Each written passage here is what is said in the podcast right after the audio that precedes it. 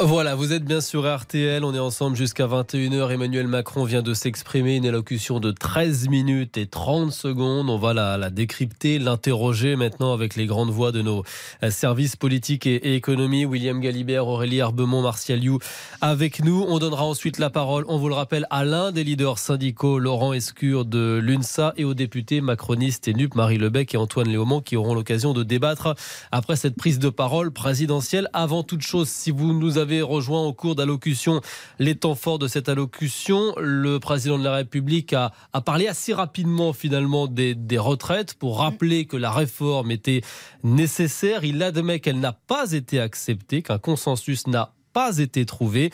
Il dit entendre les colères et veut maintenant reconstruire l'élan de la nation. C'est la majeure partie de cette allocution. Il se fixe trois chantiers.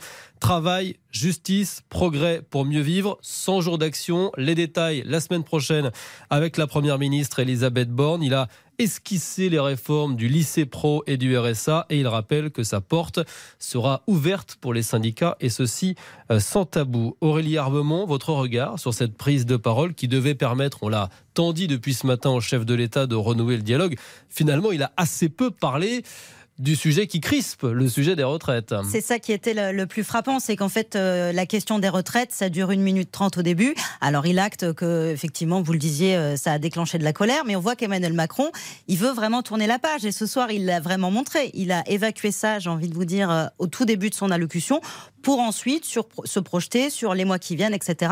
Après, la difficulté, c'est ce que William, je crois, disait à 19h, c'est qu'on ne peut pas décider tout seul de, tourner une page. Donc là, il a à nouveau tendu la main aux syndicats en proposant un nouveau pacte, euh, comment ça s'appelle Le nouveau pacte de la vie au travail. Et il invite les syndicats à venir rediscuter, donc amélioration euh, des conditions de travail, le travail des seniors. Sauf que, on, on verra ce qu'en dit Laurent Escure tout à l'heure, mais les syndicats, pour l'instant, ne veulent toujours pas tourner cette page des retraites. C'est là qu'est toute la difficulté. Euh, pour Emmanuel Macron, tourner la page. Euh, il veut aller avancer. On voit qu'effectivement, il ne veut pas rester immobile. Et il a raison. Il lui reste. Ça fait moins d'un an qu'il a été réélu. donc, il veut avancer. Mais on ne peut pas avancer tout seul. C'est un petit peu ça la, la, limite de l'exercice. Et, puis, sur le, sur le bilan de ces trois derniers mois de contestation et de colère, il n'y a pas l'esquisse d'un mea culpa de la part du président.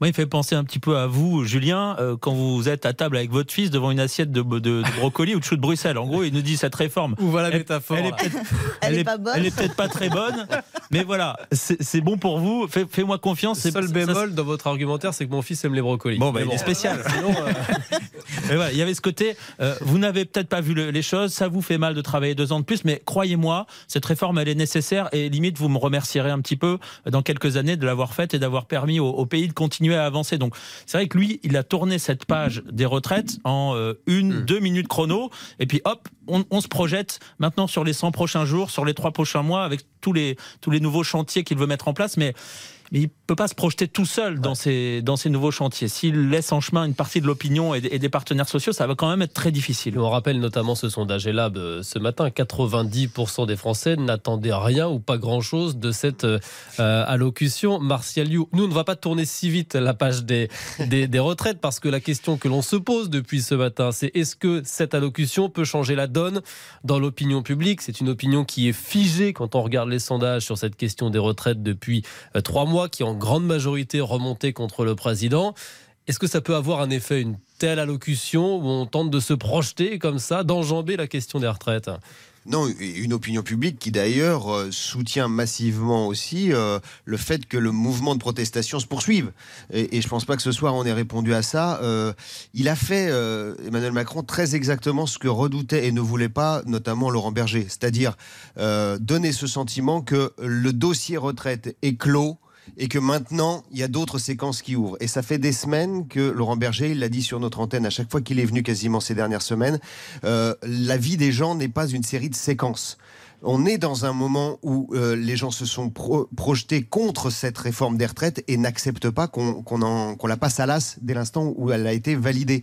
Et donc là, il y a ce problème qui reste le même que ce matin à, 8 heures, si vous voulez, euh, à savoir il n'a pas répondu à l'inquiétude ou à la colère qui s'exprime dans la rue. Donc maintenant, ce qui est terrible dans cette histoire, c'est que la balle, elle est dans le camp des, euh, des syndicats maintenant. Il a très rapidement euh, évacué cette question-là en disant, moi, dès demain, euh, je continue mon agenda. En gros, je reçois ceux qui veulent bien venir, qui sont prêts. C'est l'expression qu'il a utilisée et à savoir en l'occurrence uniquement le patronat. Donc il y a une forme encore de, de, vexation ou de brutalité dans, cette, dans, dans, le fait de dire les syndicats, vous ne, pouvez, vous ne voulez pas venir me voir à l'Elysée euh, demain mardi, et eh ben, j'accueillerai donc les patrons. C'est assez provocateur là encore. Et, et, maintenant la balle est dans le camp des, des syndicats, à savoir qu'est-ce qu'on fait avec ça? Est-ce qu'il y a le délai de décence? Non, il n'existe pas, celui que mm. réclamait Laurent Berger. Donc est-ce qu'on reste dans le mouvement d'opposition? La CGT a semble-t-il fait son choix, c'est-à-dire de, de, de rester dans l'opposition ferme et dure la CFDT, on verra avec euh, tout à l'heure l'UNSA et Laurent Escure, qu'est-ce qu'ils vont faire, les modérés? Est-ce qu'ils vont euh, finalement euh, manger leur chapeau et accepter l'agenda qui est maintenant celui qu'a fixé vous, le parlez, Martial, d'un agenda provocateur, mais en même temps, on a senti par rapport au, syndicat, qu'Emmanuel Macron là ouvre une porte sans tabou, pour reprendre ses mots, et que son ton était moins piquant que lors de euh, euh, son interview au 13h il y a quelques semaines où il n'avait pas hésité à tacler les syndicats. Oui, il n'a pas été, il pas été leur dire euh, vous n'avez fait aucune proposition. Il ne les a pas agressés comme comme on avait pu le sentir dans le journal de, 13h, dans l'interview à, 13h. Mais enfin, on sent qu'il déroule quand même son agenda. C'est-à-dire que malgré tout, c'est maintenant, si vous voulez vraiment euh, discuter euh, de salaire, de carrière, de pénibilité, de situation des seniors, de partage de la valeur, va bien falloir vous asseoir autour de la table et qu'on en parle.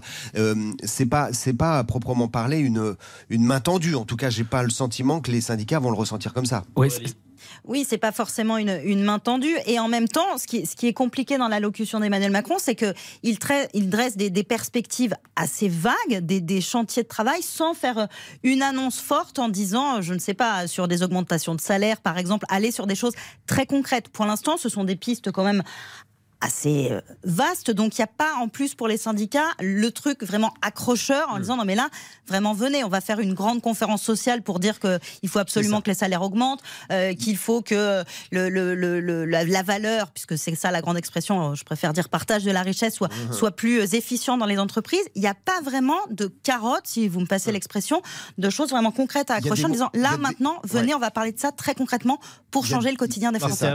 Il y a des mots magiques dans, dans le dialogue social et il aurait pu l'employer sans que ça fasse trop de frais, à savoir grande conférence sociale. Vous dites ça, vous dites Grenelle, euh, ça évoque quelque chose dans l'histoire syndicale et sociale et c'est en gros ce qui aurait suffi euh, à Laurent Berger, je pense, peut-être à Laurent Escure, on verra, euh, pour dire OK. Bon, il nous tend la main, il ouvre la porte, on va faire cette grande conférence sociale, on la réclame, et donc à partir de maintenant, on se met dans un agenda. Donc il y a, là, il n'y a pas ça. Il y avait deux questions avant cette allocution. Est-ce que Emmanuel Macron allait pouvoir rouvrir le dialogue avec les syndicats? Laurent Escure de l'UNSA sera avec nous dans quelques minutes. Est-ce qu'il allait réussir aussi à renouer le fil avec les Français, et notamment à parler à ces Français qui sont en colère, qui pour une grande majorité s'opposent à la réforme des retraites depuis maintenant euh, trois mois? Vous savez que euh, la gauche, et notamment euh, certains députés de, gauche, avaient relayé un appel euh, à faire concert de casserole. Un concert de casserole à 20h devant les mairies de France pour euh, couvrir euh, l'allocution d'Emmanuel Macron. On va partir à Strasbourg sur la place de la mairie. Ah, on entend des casseroles. Visiblement, vous êtes entouré de professionnels de cuisine, cher Yannick Collant. comment cette allocution a été vécue ou est-ce qu'elle a été vécue déjà? Ou alors est-ce que finalement on a simplement joué aux casseroles sans avoir écouté le président? Eh bien écoutez, non, ça a commencé par un concert de casseroles qui s'est interrompu pour une fausse allocution, un faux Emmanuel Macron qui s'est présenté euh, au mégaphone euh, pour euh, expliquer qu'il avait fait voilà, cette réforme des retraites voilà, et qu'il méprisait le peuple. Donc il y avait un, acteur avec un masque d'Emmanuel Macron qui est venu faire une allocution qui a duré 5 minutes. voilà, et ensuite le concert de casserole a repris. C'est une ambiance vraiment bon enfant ici avec on voit des, familles, on voit des syndicalistes, on voit un peu tous les âges et puis dans ce concert de casserole, voilà, ont fait la chenille devant la, devant la mairie de Strasbourg. Donc c'est vraiment une ambiance bon enfant. Et, et, beaucoup de manifestants me disaient en fait ils ne se sentent pas capables de regarder, d'écouter Emmanuel Macron. Ils ne le supportent plus. Et donc ils zappent, ils ne veulent même pas savoir ce qu'il ce qu'il dit, ce qu'il va dire. Hmm. Donc ils préfèrent être là à, jouer des casseroles autour de moi. Et voilà, ça dure depuis, depuis maintenant une bonne vingtaine de minutes et on alterne les rythmes. voilà, mais Carnaval de Rio. c'est ça un peu ça. Strasbourg, c'est Maintenant. Merci beaucoup euh, Yannick Collant. C'est quand même le symptôme d'une opinion publique, ce que nous raconte là à l'instant euh, Yannick. Euh, c'est aussi ce qu'on a entendu à la mi-journée avec Pascal Pro et, les auditeurs ont, la parole des Français qui ne veulent plus entendre Emmanuel Macron. Sa personne concentre le, mécontentement. On le disait un petit peu plus tôt, 9 Français sur 10, c'est considérable. Pensait ce matin dans un sondage Lab que l'allocution ne changerait rien. Est-ce que vous qui suivez très régulièrement le président de la République sur le terrain, euh, William, est-ce que finalement c'est un caillou qui va rester pendant des mois dans la chaussure? Il veut repartir sur le terrain dans les prochains jours. C'est possible dans ce contexte? Euh, Dans un contexte où euh, toutes les dernières sorties, et celles du président et celles de la première ministre, ont été entourées de, de, débordements ou de petits incidents ou de militants qui brandissaient des pancartes, qui essayaient de se faire entendre. Encore vendredi dans un supermarché où c'est Elisabeth mm. Borne qui s'est fait un petit peu alpaguer comme ça. Donc oui, euh, la réponse d'Emmanuel Macron, là, c'est de dire on va, je vais renouer avec les Français, je vais renouer avec le terrain, je vais leur montrer euh, ce que je sais faire de mieux, la vente de, du produit Macron, entre guillemets. Euh, c'est vrai qu'en ce moment, ça s'annonce très compliqué parce que pas un déplacement sans un concert de, de casseroles, sans des sifflets, sans des manifestants. Et c'est une petite ambiance, un sparadrap qui va coller comme, comme l'étiquette du président des riches a pu coller on, on parlait de, mandat. De, de, de, déni, c'est le terme employé par les syndicats face à ce fossé qui s'est creusé aujourd'hui avec les, les, les Français. Est-ce que vous qui connaissez parfaitement la vie politique et l'entourage d'Emmanuel Macron, est-ce qu'il y a quelqu'un dans son entourage qui lui dit attention, vous êtes en train de vous couper des Français ou alors est-ce que plus personne n'ose lui dire. Il y a des gens dans la majorité qui, eux, en sont parfaitement conscients qui sont parfaitement conscients qu'il y, a un fossé. Après, ce qu'ils arrivent à lui dire, c'est compliqué de dire ce genre de choses au président. Mais moi, ça m'a frappé pendant son allocution tout à l'heure. Il parle des colères. Euh, qu'il dit, euh, ils sont face à un travail qui ne permet plus de bien vivre. La colère, car certains ont l'impression de faire leur part et qu'il y a une injustice. Et comme si Emmanuel Macron n'avait pas intégré qu'il y avait aussi une part de colère contre lui, contre sa personne, contre sa façon de gouverner. Et donc, euh, c'est peut-être en partie la, la, réponse à la question que vous posez. Le, le, il y a peut-être effectivement une, une, part de déni. Euh, Emmanuel Macron est très conscient que, que les Français, en plus, euh, aiment bien détester euh, leurs dirigeants. Il parle régulièrement de c'est un peuple qui a coupé la tête de son roi. Donc, donc il est conscient qu'il peut y avoir ça, mais tout à l'heure, ça ne se sentait pas dans son allocution. Il considérait que c'était que des causes exogènes liées au quotidien des Français et qu'il n'y avait pas aussi sa personne. Mal, malheureusement, on constate quand même dans les sondages et via les déplacements, etc., qu'il y a aussi une part de, mécontentement vis-à-vis d'Emmanuel Macron, président de la République. Et lors de la réunion organisée cet après-midi à l'Elysée, euh, les alliés, euh, François Bayrou, il a dit tel quel euh, à Emmanuel Macron, oui, il y a une crise d'opinion en ce moment. Bruno Le Maire, lui, lui a dit, il y a un dégoût de la politique. Ensuite, euh, bah, il faut faire avec ça, il faut, il faut composer avec tout ça. Les premières réactions des opposants politiques à Emmanuel Macron tombent. Jean-Luc Mélenchon, à l'instant, dénonce une allocution, je le cite, complètement hors de la réalité. Euh, pour Marine Le Pen, c'est une pratique déconnectée, solitaire du pouvoir. Et puis, première réaction syndicale aussi, rien de concret, une espèce de vide. Ce sont les mots ce soir de Laurent Berger, le leader de la CFDT. On va accueillir un autre leader de l'inter-syndical dans un instant, juste après la pause dans cette édition spéciale. C'est Laurent Escure, le secrétaire général de l'UNSA. Vous restez avec nous, les grandes voix de RTL. Ça marche. Julien Cellier